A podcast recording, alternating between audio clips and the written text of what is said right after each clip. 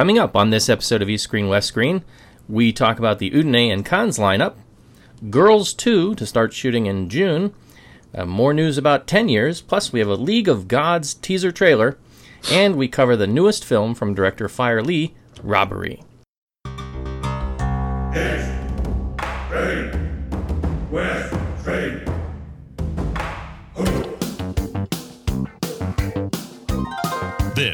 Is East Screen West Screen with Paul and Kevin, where if films were food, they'd be full of it.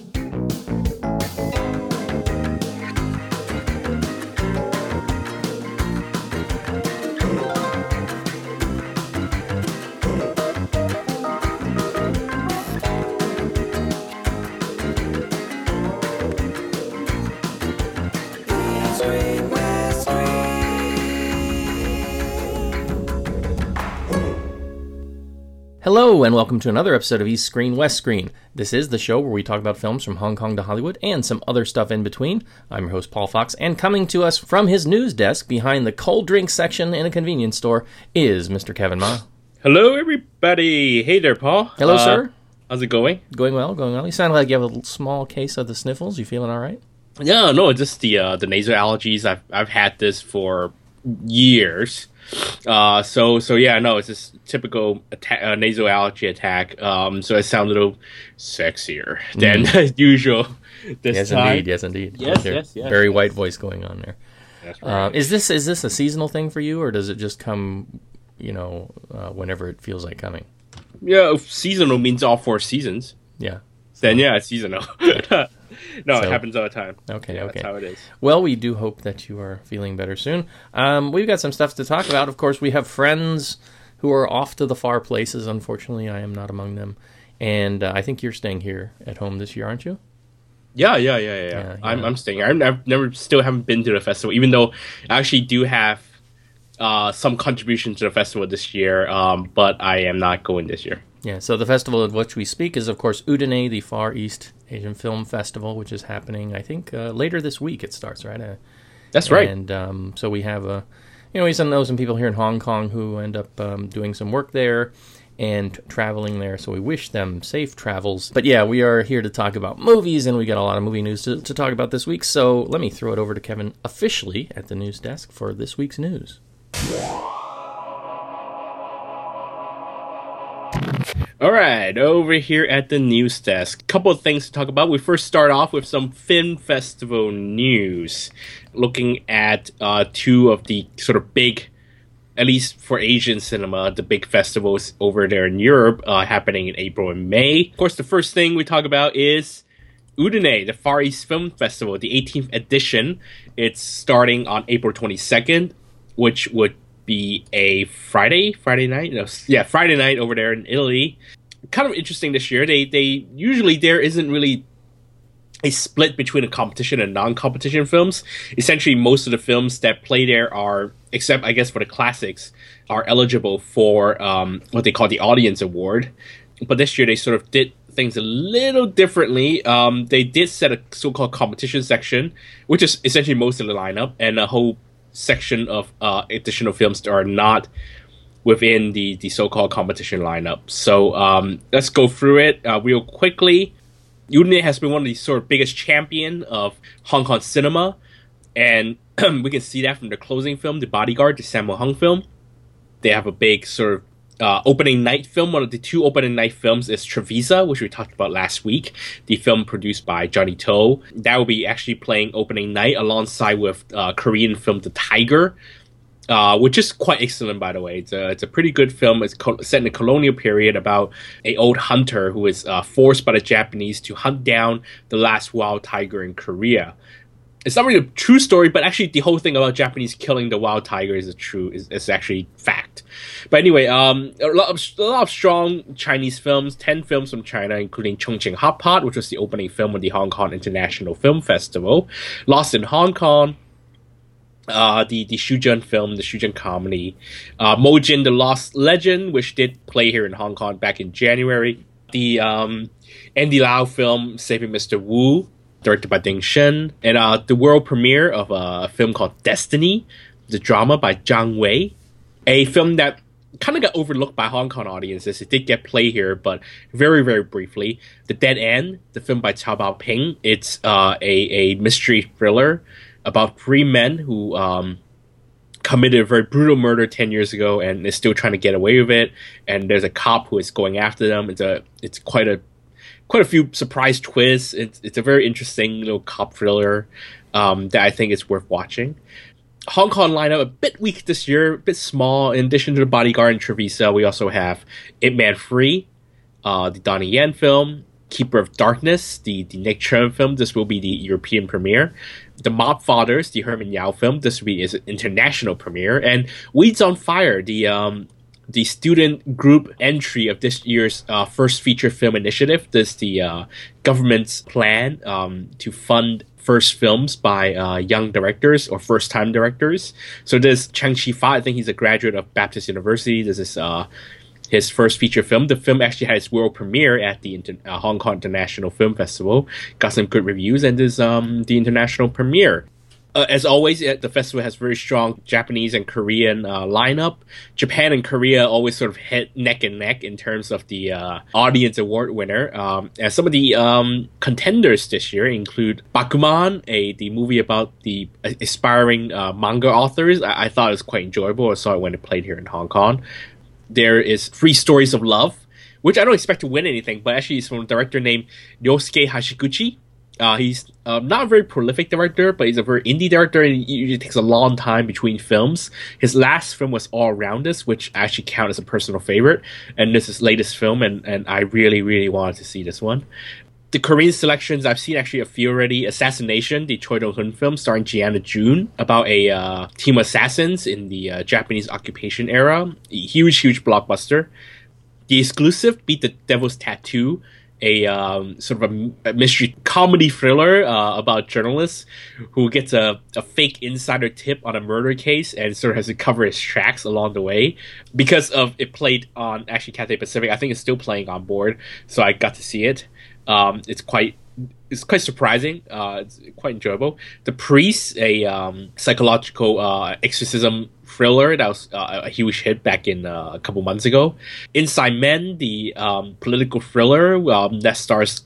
Uh, it was a comeback of Lee Byung-hun in Korea. Lee Byung-hun, you might have seen in G.I. Joe 2, and uh, I think latest his latest appearance. Uh, he was in also in Terminator Genisys, but I think uh, I forgot what I've seen him in recently. But anyway, this is sort of his big comeback movie after his uh, uh, um, his scandal last year, and after Memories of the Sword flopped in Korea. This kind of became his huge comeback, and it did very, very good business. Um, I saw at the Hong Kong International Film Festival. It opens today or this week here in Hong Kong, and I think it's um, it's a very entertaining film. Anyway, elsewhere, Taiwan actually Taiwan also very, very weak lineup this year. Only uh, Our Times, the hit uh, Schoolyard Romance. Um, that was huge hit in Hong Kong and in Taiwan. The Tagalong, the horror film based on a, a uh, urban legend but yeah, no, it's as as always, um, uh, very interesting lineup. But uh, interestingly, we talk about the competition and out of competition, right? Out of competition, there is a retrospective on uh, Japanese cinema that includes a very interesting line of fil- lineup of films from like the seventies up to the nineties, or yeah, nineties. Like we have Gamera Free, uh, the girl, the eighty three version of the girl who leapt through time, House. The section is called Alternative Futures and Fantasy in Japanese Cinema, so I assume it's some kind of a retrospective about these, you know, very surreal Japanese fantasy films. Also, outside of competition are three documentaries: uh, the Cambodian Space Project, Not Easy Rock and Roll, um, The Lover and the Despot, which I guess is a UK film, Reach for the Sky, it's a South Korea Belgium co-production. Um, there's also a retrospective called China Now, which has four, I guess, sort of older Chinese films that are still worth watching, I suppose. One of which is Egg and Stone, which I've heard quite good things about. Interestingly, there's a section called info screening, which I guess I'm not sure why or what the what the motivation behind it is. But anyway, ten years, it, the Hong Kong film is listed under info screening instead of under um, a competition. It's a European premiere. That is sort of one thing that I'm a little confused about. But anyway, um, there's also this year they're also holding a, a, film market for the first time. There will be additional market screenings, but that's in a very industry insider thing, and and honestly, I'm not quite sure why the festival is is uh what what what films will be will be, will be screened there. But we will talk more about that, I guess, when um, friend of the show, Tim Youngs, uh, comes back from Udine. He is a consultant uh, for the festival, and yeah, we'll, I guess we'll talk to him further when he comes back. Yes, indeed. Yeah. Um. Any anything on the lineup that you haven't seen that you sound like you know sounds like something that you like to see, Paul? Um, I haven't seen Our Times yet, and uh, that's one that's on my to watch list. I need to to, to go out and get that, and uh, kind of anxious to see that. In part because it makes reference, of course, to uh, a, a very specific uh, Hong Kong idol. Yeah, lots of Andy Lau references in Yeah. that film. Yeah. Yeah, so that's a big one. But uh, yeah, I'm happy to see that they're uh, giving Gamera some love too. Gamera free, not even Gamera one or two, free. it's the revenge of Iris, Paul. The revenge of Iris. Don't think Iris deserves revenge. I think Iris deserves. And, and he gets some too, from what I remember, right? Uh, Damn lots straight. of lots of Gamera blood splurting, from what I recall. damn straight. All right, let's let's let's fly over to France because after Cannes is oh sorry after Udine is time for Cannes, which I guess some people would call the quote unquote real Film Festival, right? Um, it is I, uh, for personal reasons because I've been there, so I like I I sort of had to have a certain love for Cannes, and you know you can't really ignore that it's a, it's a festival glamour. But at the same time, I can guarantee that at least one or two of my favorite films of the year do come from Cannes. It's a great genre festival, and I think it represents what's really happening in Asia cinema than than any other festivals out there. You know, because film festivals, they the program is a very myopic sort of view. At least it's all very much a subjective point of view what they think cinema is, and they are very much artistically inclined. And that's there's no problem with that. Like I said, I, I find I tend to find some of my, my favorite films of the year from a festival like Cannes.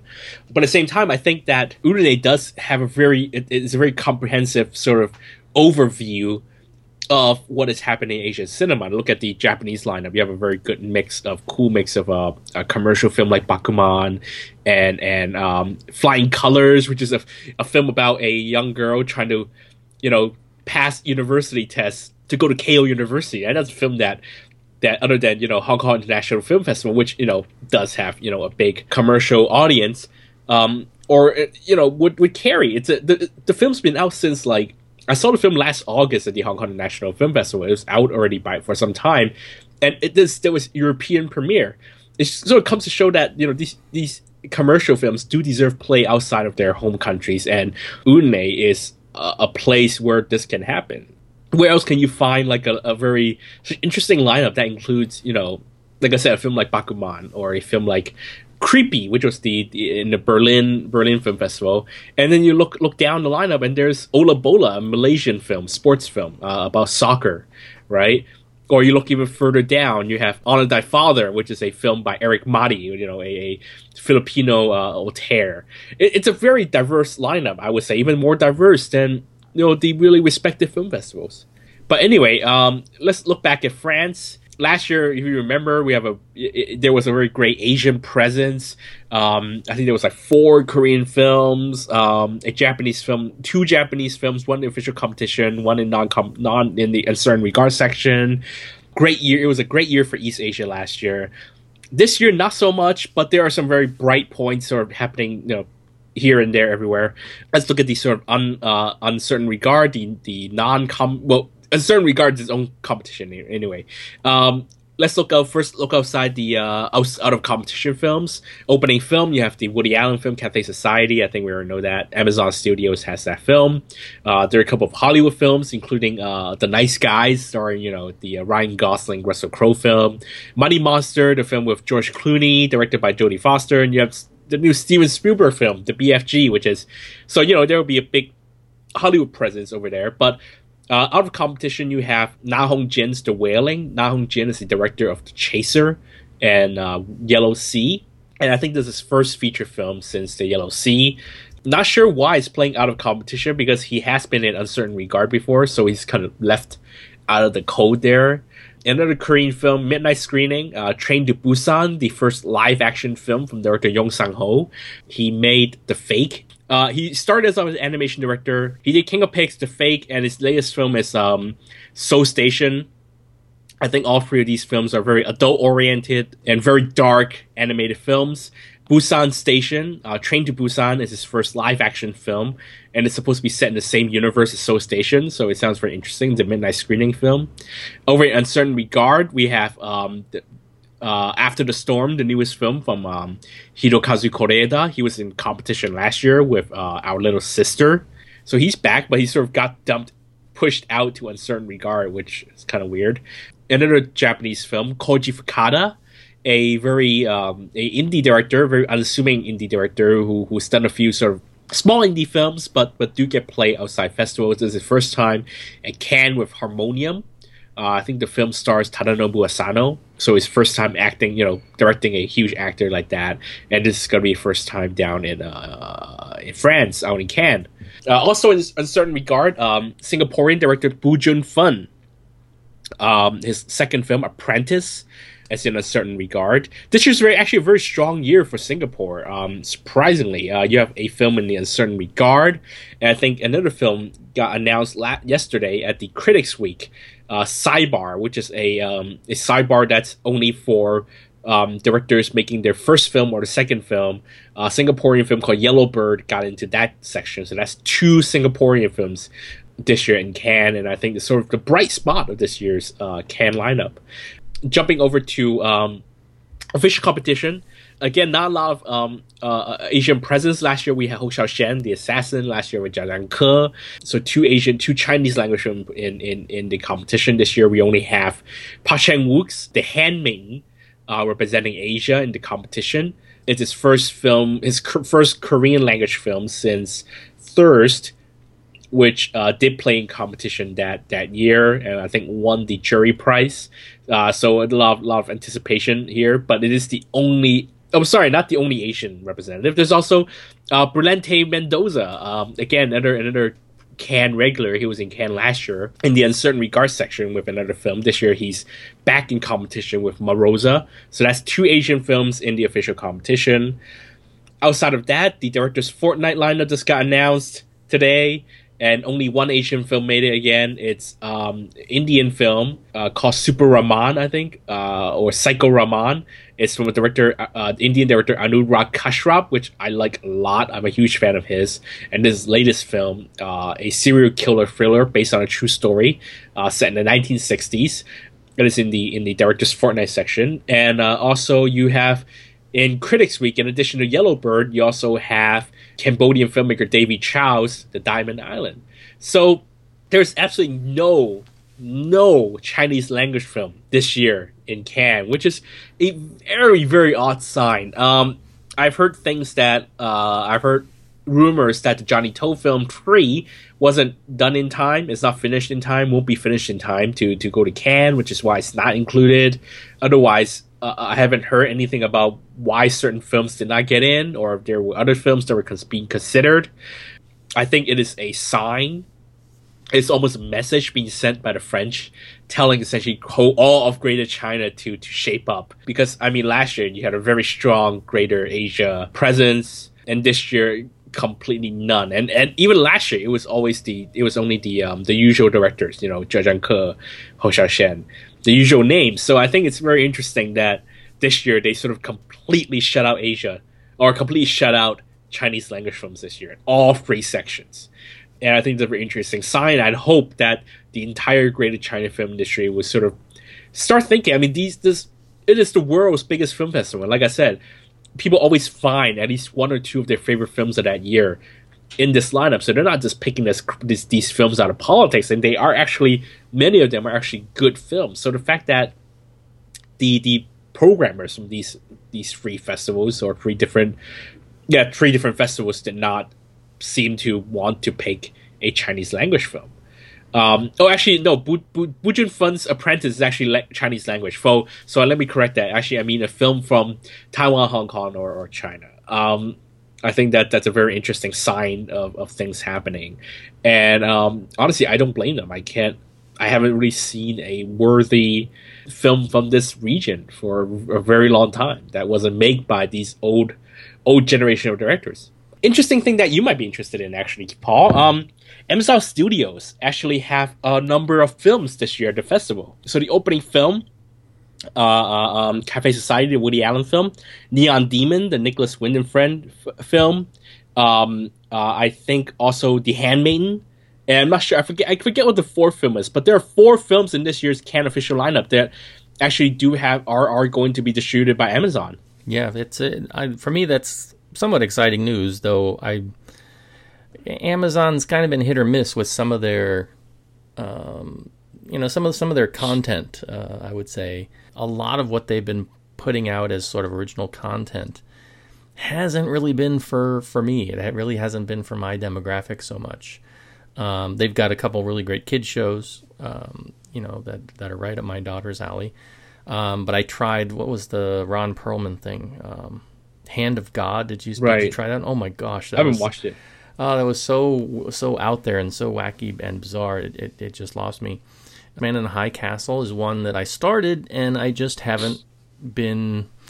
You know, the the pilot wasn't enough to really sort of grab me and and and pull me back in. I do want to get back to it because I'm especially interested in sort of the the uh, what happens in the Pacific. So if you know the story, basically, uh, it's a sort of what if America lost the war, and then you've got the eastern side of the continent controlled by the Germans, and the western side over in the Pacific controlled by the Japanese. Well, what what Amazon Amazon? Well, I I've seen the, the Spike Lee film Chi-Raq, um, and I thought it's brilliant. Um, and I think what Amazon is is very different. Uh, the Cannes um, uh, artistic director actually mentioned talked about this. Um, they asked him, "Oh, does it mean you guys are gonna start taking TV?" And they're like, and actually because Amazon's a very clear um, mandate that they do not release films online first. They actually give these films a decent theatrical run before premiering on their their video platform. So they treat what can Ken said they refuse to line up any TV shows. That's what they say already. They don't do TV, they do films. And what they do respect Amazon does is that they respect the theatrical window. They allow these films to get a theatrical release before putting it on their um, online platform. So first and foremost, they're film producers, not not just you know people to fill in a online database. And and so I mean that's what that's why I guess part of that's part of the reason why there's no Netflix. Well, because Amazon has a has a development team that's more auteur centric. I mean, they have directors like Woody Allen, they have directors like Nicolas Winding Refn, and and they have these these auteurs, uh, Spike Lee. Uh, they're much more kind of artistically. I think they're sort of like, okay, we know what market we want to do. We want to make films that get respect at the festival circuit. Uh, that people will go to theaters to watch when it's a limited release. Then we'll put it on on our, our, our video platform for our customers. That's a very interesting this very interesting balance they're trying to strike here. Yeah, I think I think it can certainly work. Uh, for me, just for my taste, though, that's not really; those aren't the things I gravitate towards. Um, and so, I mean, I really enjoy the effort that Amazon's putting forward. But for for my taste, Netflix has, you know, been killing it with regard to content and and stuff that is really more you know up my alley. Now I don't I don't know. I mean, Netflix is not doing any mainstream films as I understand it, right? They're well, they did they did, but they did direct release like Pee Wee's the new Pee Wee movie. I'm halfway through watching that. Um, like the six film well they're doing the uh, they have a six film deal with adam sandler the second film under that deal is coming soon um, they have um, special correspondent the ricky gervais film they have um, a, a brad pitt film coming war machine they also uh, they're also producing bong joon-ho's new film okja um, 50 million dollar production um, that i think would totally be a festival film if if festivals do do embrace uh, uh, Netflix's or they don't they don't let Netflix's model get in the way of their their their programming. Yeah. all right, got some more news about ten years, right? Well, we haven't. Th- well, Girls Two. Let's start with Girls Two first. Oh, Um, sorry, yeah, Girls too. yeah, now, this yeah. is this is uh the Barbara Wong girls, not the um, girls from Kenneth Bi, which was girls with the S as a dollar sign. Yeah, right. This is the uh, Girls, the Barbara Wong film. Um, yeah. What what did you think about that film, Paul? I'll let you go first in this. In I, this it was a Barbara Wong film. that speaks for itself. I mean, it's uh, it has her in it at a certain point. It's it's not a film that's necessarily for me. I guess. Uh, I, I found that the, the characters I didn't really care much about. You know, even their relationship. It was very it was very much a soap opera, and I guess maybe that's how Barbara Wong.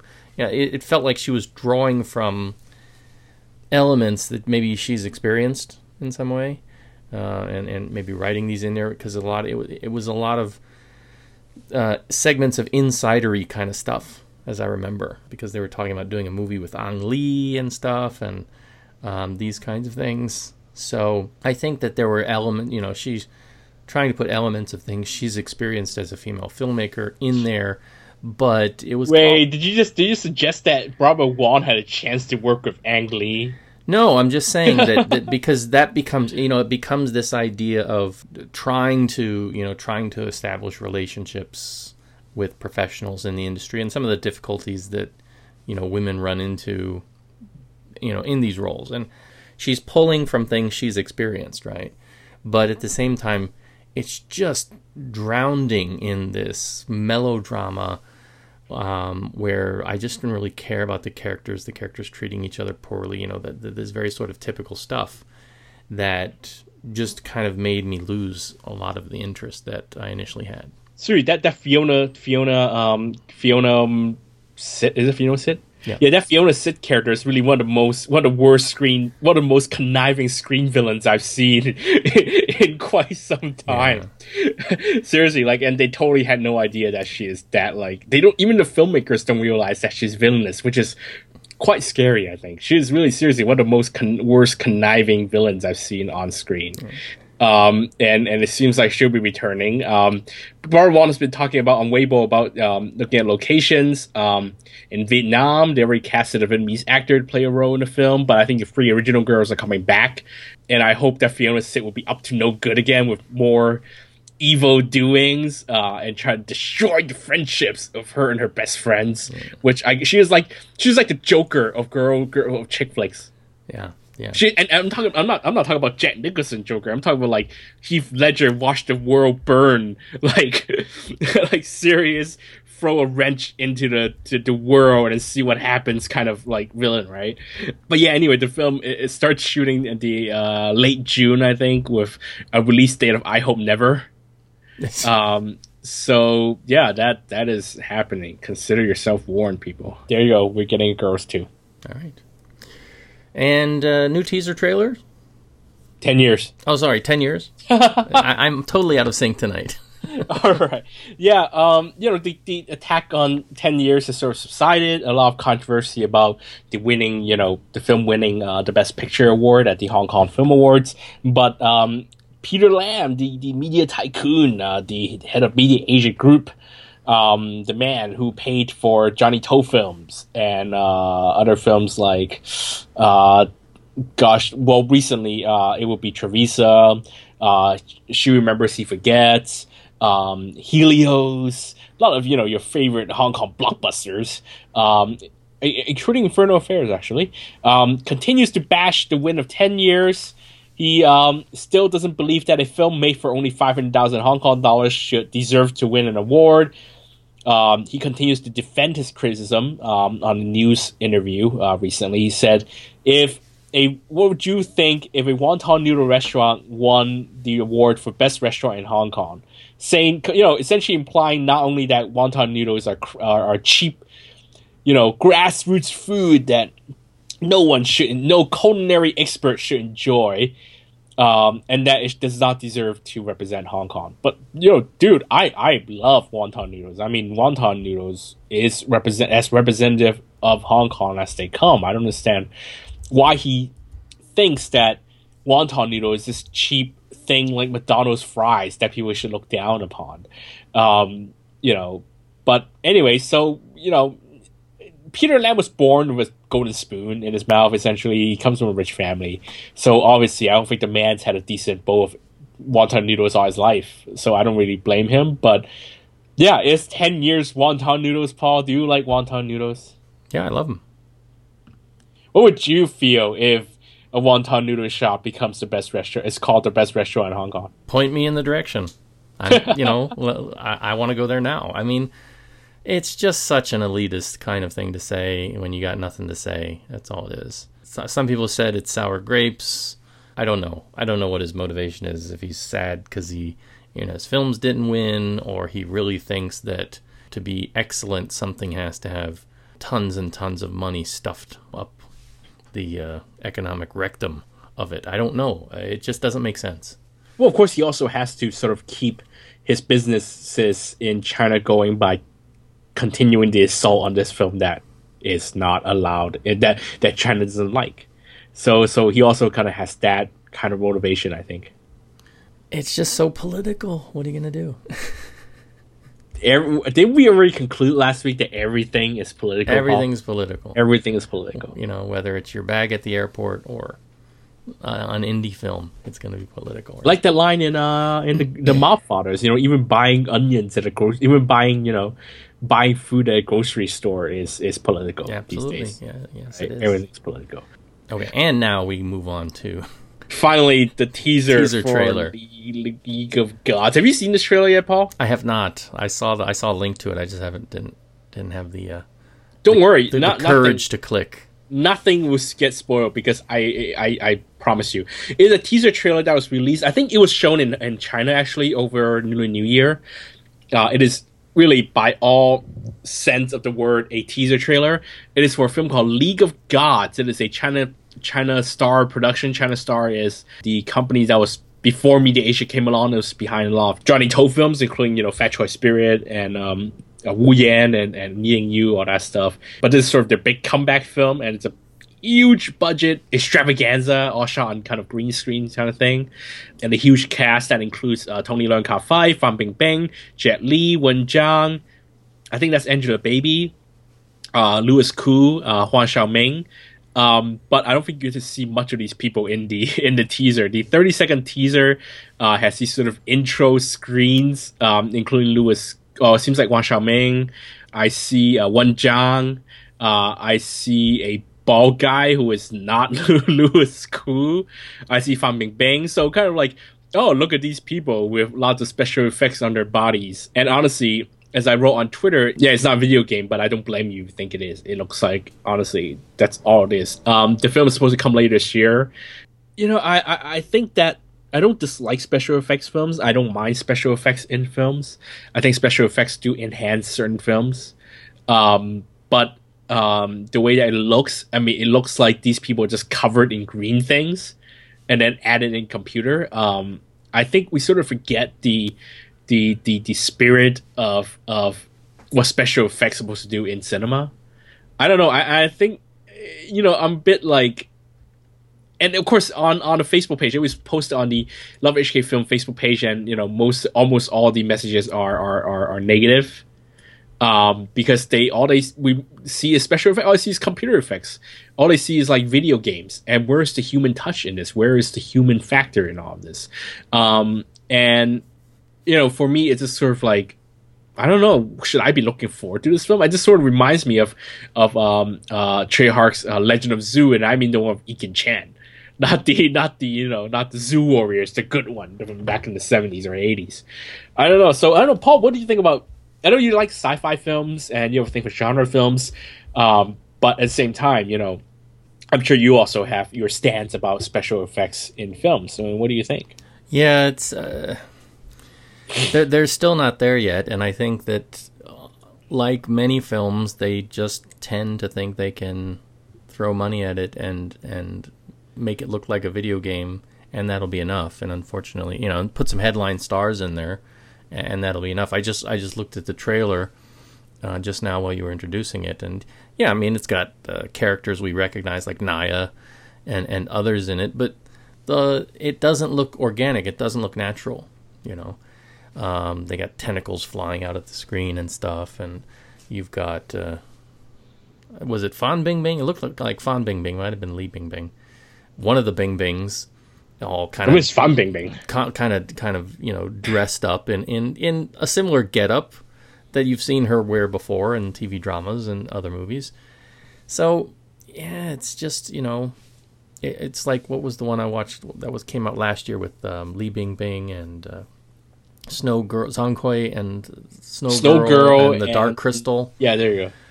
which you know it's an interesting story it's an interesting character but you get these these sequences which it looks like it was rendered on a PS3 and it doesn't seem like the thing fits in the space with the human actors. And so they're they're just not quite there yet. They, they, they've gotten better. Like i said we talked about the monkey king. I mean the monkey king um, i think is by far probably the best merging of what they can do in at least with the technology they're working with so far. Once they get past that that hump maybe in two or three or four years and they start focusing on story again, then you know we'll get some really good stuff. I hope.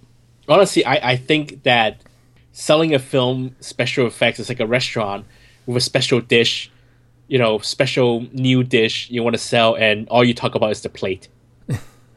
Well, That's the know, problem a with lot special a- effects. You know, a lot of these high-end restaurants, that's what they do. They focus on presentation and design, and you know, but the, at the end of it, you're like, uh, I want to go to McDonald's. I'm still hungry, right? Uh, it wasn't satisfying, so you need to find that that that happy middle ground that you know serves you know sort of both sides. It's got good presentation, but it's also filling, um, and and you feel you know satisfied.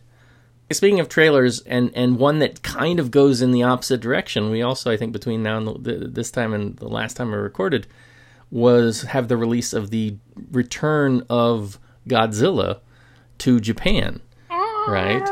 And a, a, trailer that both excites me and terrifies me at the same time because being a huge Godzilla fan and seeing a rubber suit there on screen uh, with you know little tanks and things shooting at it again just has me going what and they have a lot of big name actors looking very very serious and that also has me going what? You know where's where's the where's the days when godzilla was like as a kids movie? I'm not saying we have to go back to the days of Minilla these kinds of things but i was really hoping for a little bit more coming off the hollywood godzilla which i think they did a really a much better job than i expected at least in terms of the character, the, the, the Godzilla character itself, in terms of representation and, and the way that it looked and the way that it moved, uh, especially compared with the Roland Emmerich travesty that we got back in '98. No, actually, I think even the old, the old, you know, what we call campy Godzilla films, they're all done with a straight face. So, so there's nothing wrong with doing No. Godzilla film with straight face. I no, think. no, you get you get you get into Godzilla versus Megalon, and they're doing WWF wrestling moves. That's not with a straight face. I'm sorry. Well, even the human stuff are like serious, right? I mean, they're like, you know, come on, there's a huge monster. Yeah, I mean, yeah, they have yeah, to act yeah, serious, yeah. right? I mean, they're- that- that the, side of uh, it, but- yeah, yeah, yeah. I mean, and even this time, they even got the director of uh, Evangelion um, in as one of the two directors, and of course, the other director, being the director of Attack on Titan live action version, they left his name out of the trailer. yeah, that's a good thing. That's a good Yeah. thing. I think. Um, But um, but no, I, I'm most in, I, I I sort of seen some feedback from Evangelion fans. They're like, it looks like Evangelion. What the hell? like it's not even Godzilla. Um, so that's some of the some of the feedback I've heard. I'm watching the Evangelion, so I don't know. I yeah, don't know. yeah, I'm not, I'm not up on that. So, yeah, maybe it's a crossover. We'll, we'll have to wait and see. All right, I think that's going to wrap it up for our news for this week. Let us take a short musical interlude, and we'll be back to talk about our film, Robbery. Help, I'm stepping into the twilight zone. The place is a madhouse, feels like being cloned. My beacon's been moved under moon and star. Where let it go now that I've gone too far? Help, I'm stepping into the twilight zone. The place is a madhouse, feels like being cloned. My beacon's been moved under moon and star. Where let it go now that I've gone too far? When the bullet hits the ball.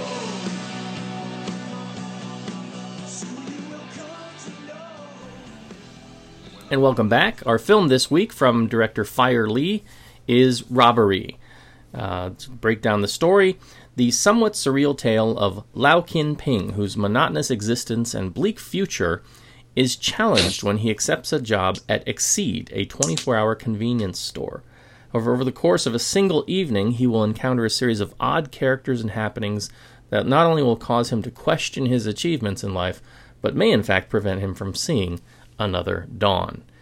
So, if that's a somewhat enigmatic uh, uh, kind of synopsis of the film, I, I, I want to be very careful because I really don't want to give too much about this film uh, away. But before we get into it, let's just talk a little bit about some of the players involved, starting with the director, Fire Lee.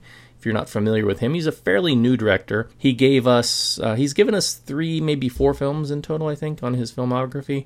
Um, but the ones that most fans may know of recent years would be uh, the Gigi Leung film Give Love from 2009. Um, then the film which I say has the worst ending ever is Love and Time in from 2012. A uh, I think that's a Stephy and uh, Bosco joint, if I remember correctly.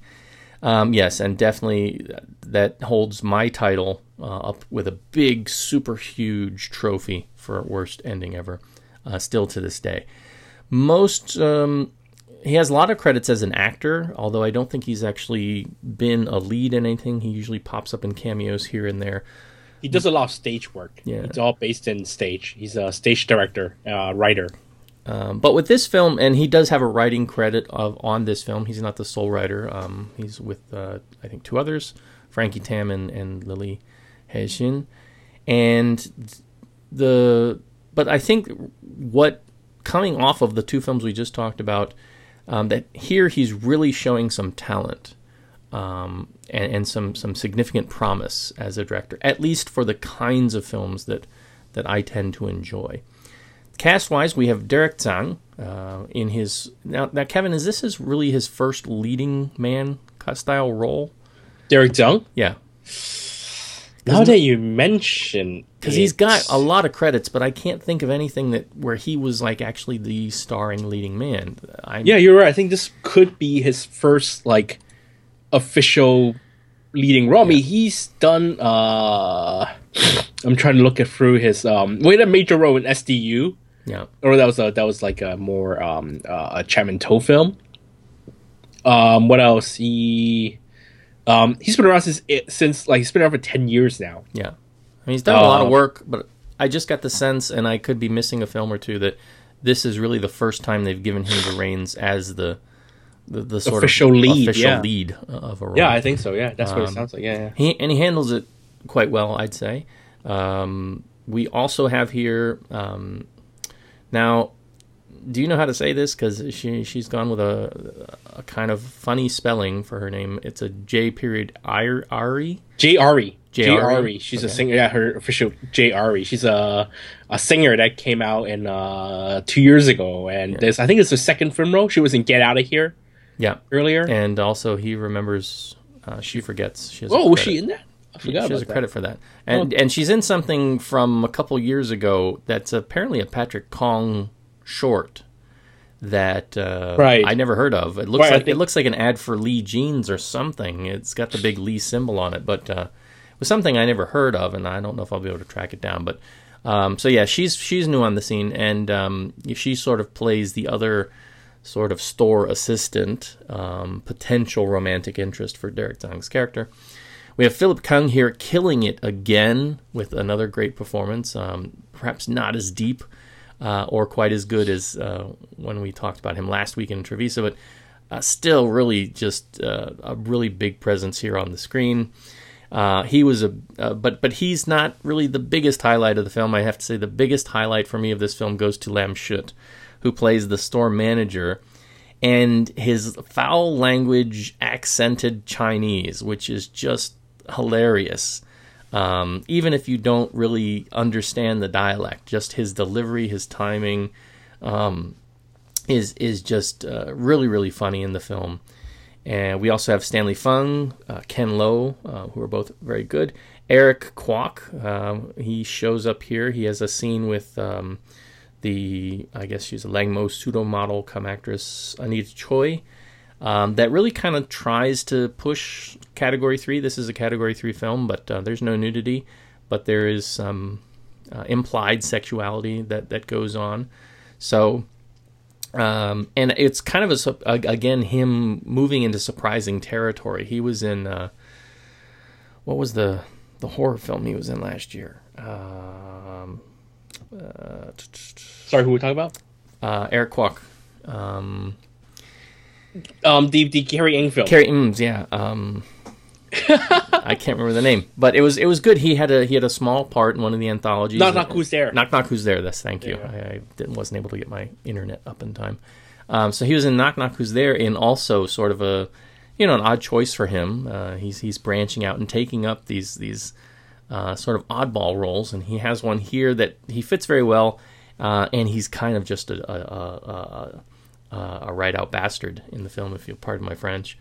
He um, he uh, is known here in in some circles in Hong Kong as the Hong Kong Iron Man, right? Because he's uh, he kind of has that Tony Stark goatee thing going on, and uh, he they actually uh, one of the local food chains actually uses him as the spokesperson, um, which is um, you know so I see him and he's always like dressed up as as Tony Stark Iron Man. So it's good to see him kind of take on, um, you know, more of these sort of bad guy roles um, that you know, or these just bad people roles, you might say, um, to sort of break that mold. This film is not what I had expected at all. Um, because coming off of Trivisa last week, I thought, okay, what's this? You know, a movie called Robbery. Fire Lee, you know, he's uh, you know done some pretty straightforward films before, so this is going to be you know you know your average crime thriller. And in fact, I don't want to say too much about it because if I do, I don't, you know, I don't want to run the risk of spoiling anything. But I would say that, you know, imagine Rod Serling had done an episode of The Twilight Zone set in Hong Kong, and you get a lot closer to um, the, the the side sort of tone of this film. And and I'll just leave it at that. Um, of course, there's going to be more violence and more, and more swearing, and if you're like me that makes this fall outside of the norm of the genre. And for me, that sort of hits all the buttons that I really, of things I really want to see in a film. And I'm somebody who's been really getting burnt out on the whole sort of triad, um, you know, Cold War crime genre kind of stuff uh, of late. Uh, and, I'm, glad to see somebody try and take some fresh perspectives with something. I mean, Trivisa was a, we talked about last week, was a great film and it was put together very well and it was interesting because it's you know again trying to work in the confines of reality but when you've got um, you know just other films like um, Mobfathers and others which are you know they have their own elements to them they're all good but you're still de- dealing with very similar themes that we've just seen done to death over the years so it's nice for me to see something that's kind of pushing the genre trying to take some risks um, certainly doing some things that might prevent it from you know getting a, a bigger audience in in the north we might say.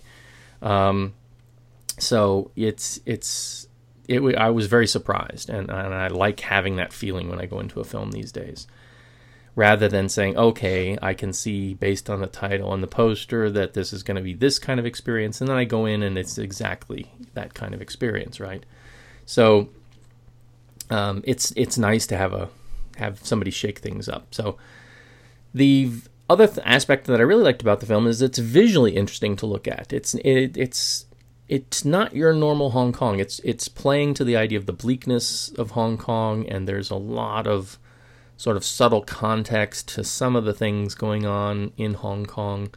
Um, we we talked a little bit about some of these ideas. Uh, Kevin, you know, identified quite a few of them last week with uh, the discussion on Trivisa as well. Um, and I think here visually, the art direction is also one of the things that I really loved about this film. It's very, very strong. This is not your normal Hong Kong. The store that you know, basically everything sort of takes place in this this store called Exceed does not exist, and it's not a place that could exist economically.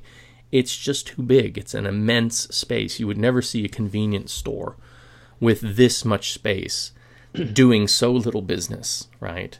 Um, it's just it's it's it's an impossible place in Hong Kong, but it still is a very interesting place in the context of of this film. Um, and you know, if you to think about it, it's it's like if you've ever done any traveling in the U.S. and you've hit a truck stop, you know, one of these very sort of large, super-sized convenience store, eccentric truck stops with all kinds of weird things beyond just the simple convenience foods, you know um, you know, themes up on the wall, different kinds of signage, and, and, you know, little toys and and things that just sort of make it a very sort of unique place. Um, I think some people might compare this film to The Midnight After in some ways. Um, I wouldn't want to get into discussing sort of the technical merits too much between the two directors, very different styles. But I would say that despite my love of The Midnight After because of the Tai Po setting, because I live in Tai Po, um, so I have a bi- little little bit of bias. I would say that for me, this film has a more complete sense of narrative um, than that film, and I can appreciate it uh, a bit more from that aspect. Uh, this is a film that's funny, but it's also dark. It's not too dark. Uh, it does have violence, um, has some gore, but it's not too gory. It's enough to be effective.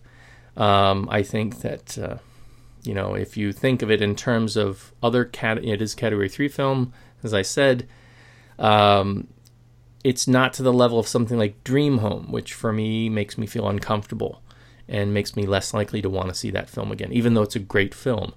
This has, I think, the, for me, the appropriate balance of the humor, of the gore, of the violence, um, and so, yeah, I think it, it it's a, it's a package that that works very very well. It's actually also quite clever in that it's being critical of the film industry itself. There's a there's an interesting exchange where they're talking about the nature of stagnation and they're using that point as a sort of a referent to the, the film industry, talking about you know who was your favorite star back, you know, you know two decades ago, and uh, they talk about it. They, they actually, I know why they did it, but I was kind of annoyed that they did it. They they make reference to one celebrity, and then in the subtitle, in, in you know they make reference to one celebrity by name, who most Hong Kong fans will recognize, I think, just from hearing it.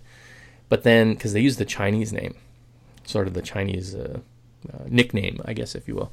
But then the um, the subtitled celebrity is, of course, a very famous, world-renowned Hong Kong action star that, of course, most people worldwide would know.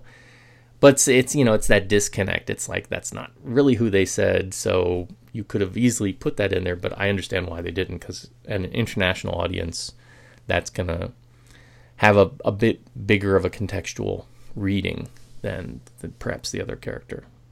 I guess. I mean, we could get into an argument about that maybe, but um, the, you know, the long and the short of it, it was still a very effective scene in terms of the the sort of internal criticism that it was doing, um, and I think it, that you know that that worked very very well. Uh, I really enjoyed this film. I can't wait to see it again. Um, I'm, it's probably going to be a a rush out and buy once it hits video because I'm I'm anxious to watch it with my wife. And yeah, it's uh, it's one of those films that just hit all the right buttons for me. It's not a perfect film by you know. I mean, I'm sure there there are things that we can talk about. I'm sure Kevin has some things to say about it too. But uh, for me, it just worked really really well. Kevin. I, I experienced this film a little differently. I mean, I knew exactly what to expect because I, I actually watched a rough cut last year. Um, And so it because this film's been out a while. It actually debuted, I think, at the New York Asian Film Festival, right? And, Right, last back year. in June or July. So it's almost been a year before we've actually gotten it here in Hong Kong. yeah, I sort of did the festival run, um, so so I knew what to expect, and I think the trailers themselves also sort of sort of sold this as a, as a category free, surreal kind of um, um, wannabe cult film, I suppose, what they call a cult film, what people assume what a cult film is. I don't agree on it, but I don't want to get into that. But anyway, um, it's one of those more surreal films. It's very stagey. Um, again, I mentioned earlier that that Fire Lee is a, is a stage person. He is a stage director. Uh, he's very active in the in the uh, drama scene, um, and it, it really shows in Robbery. A lot of the humor, some of the set pieces are very much a, a stage thing. The acting is very. It's almost like they're trying to project beyond the camera, like they're trying to project across the entire set. So so a lot of the acting is very uh, uh, uh, uh, over the top. Um, and I think some of the set pieces don't really work as well.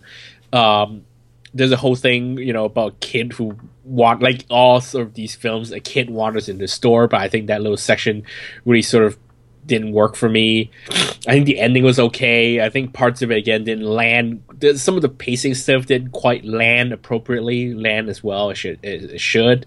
Um, but it is. It does try to be as inventive as it can be uh, across the you know along the way. Um, I think Philip uh, Keung Ho-man or Philip Curran, I think, totally kills it, like you said. Um, Stanley Fung totally kills it um, as the the old guy.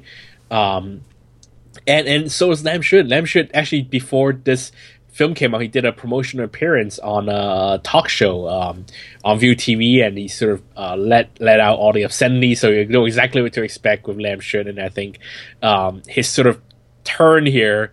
Um, as he goes from darker and darker and darker, and I think it, it got really interesting along the way, and and Lam has really kind of become this very interesting actor. I think when he gets was given very interesting material. Um, so yeah, I, I don't really feel much love for the film. I, I think it's all right. I think it's okay. It's, it's, it's amusing and and and is inventive at points, but I think it is too stagey, and I think um, it hits some rough patches along the way. I think it is a bit long. It drags a little bit.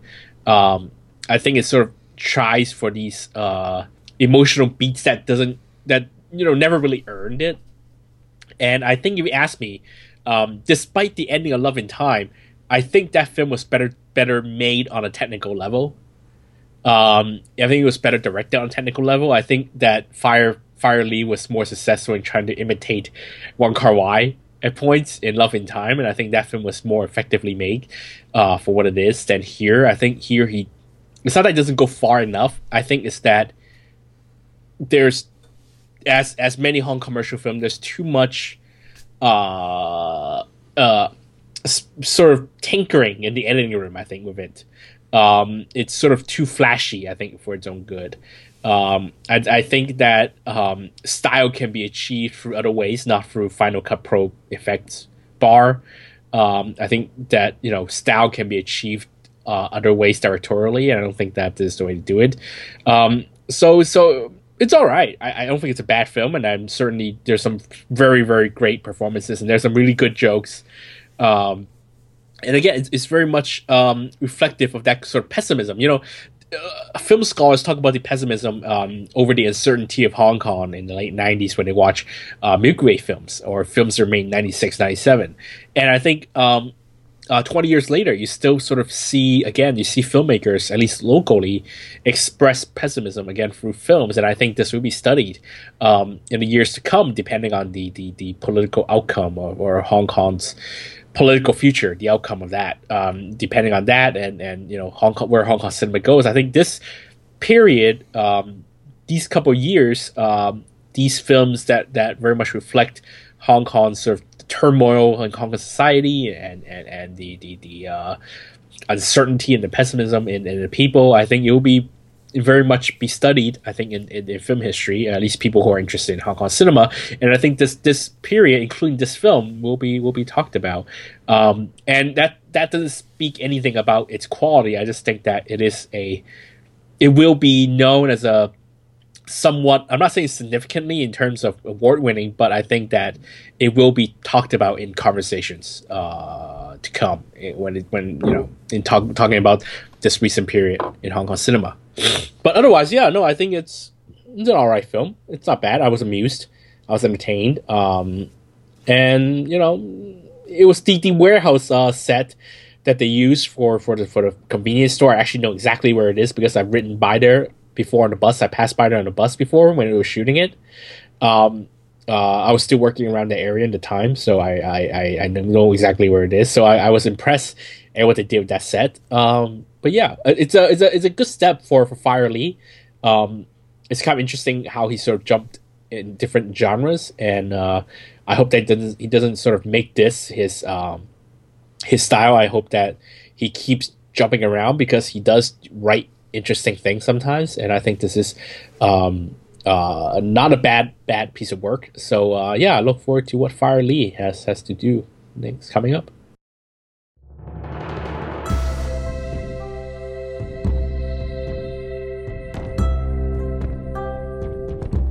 Listening to the East Screen West Screen podcast. Visit kongcast.com for more.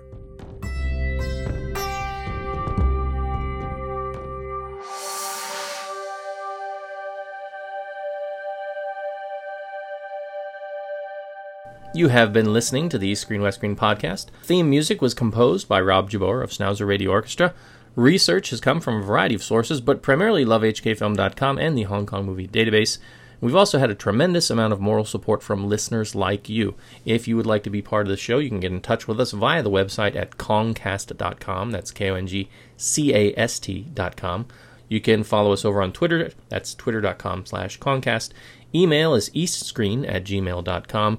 And you can get in touch with us over on Facebook at East S West S. You can also follow along with Kevin and what he's doing, what he's writing, what he's talking about as well. Where can they keep up with you, sir? Um, you can read my work uh, on the Discovery magazine um, on Cathay Pacific or uh, Silk Road on Dragonair flights. Um, you can uh, check out the Discovery magazine uh, on your iPad. Uh, look up Discovery on your iPad store. Uh, you'll be able to find it there. You can also follow me on Twitter. I'm at the Golden Rock. that's one word, the Golden Rock. Um, or you can um, read my blog at lovehkfilm.com if I ever get back to writing again. Um, or you can email me at if you have any questions or, or if you think that I need to stop stuttering or you, you think that um, have anything that want me to fill in, any, any news stories that I want to fill in, um, email me at thegoldenrock at gmail.com. That's the Golden Rock, like my Twitter handle, the Golden Rock at gmail.com. Excellent. Our next show will be episode 190. That's 190. And I'm not sure what we're going to be doing yet. We have two new films out this week. That uh, one is uh, Buddy Cops, right, with um, Bosco and uh, King Kong. Is that? Yes, right. Um, and then we've also got the romantic comedy called My Wife is a Superstar. So uh, I'm kind of leaning towards the second one, uh, but I may not. Uh, I'm just depending on what I get out, what I can get out to see time wise, is going to determine uh, what we'll be talking about next week. Um, not sure if I can get out to both. Of course, we've got the big Marvel elephant in the room that's kind of pushing everything up to this week, uh, coming out next week, and that is, of course, uh, Captain America: Civil War. Got my And, ticket. Uh, yeah, so I think we're I think we're talking about going to hopefully do a show on that and and kind of talk a little bit about that that movie and as well as our thoughts on sort of the Batman v Superman and maybe just do a general you know kind of because we haven't done any a West Screen film for a while maybe a you know a general discussion on Hollywood in general. We could maybe touch on the whole uh, Scarlett Johansson thing with Ghost in the Shell. There's there's a lot of stuff going on that um, Is that going to be a special episode, or do you want to do it like the news episode as well? I think I would do it just like one special, one-off episode without any news. We can do, and I think maybe we'll see if uh, Kozo wants to come on and and and you know because he um, he's very informed about uh, you know Marvel movies and and and the superhero genre too. He might want to join us as well if we can. So yeah, we'll see uh, you know what we can do to try and swing that once we've gotten out to uh, enjoy the spectacle that's going to be happening next week. Uh, so something's going to happen, yeah. But uh, we should have at least one more East Screen Hong Kong movie before then uh, for next week. So all of that and more on our next show. Until then, this is the East Screen West Screen podcast saying, don't forget your popping candy, and we'll see you next time. See you next time, everybody. Hong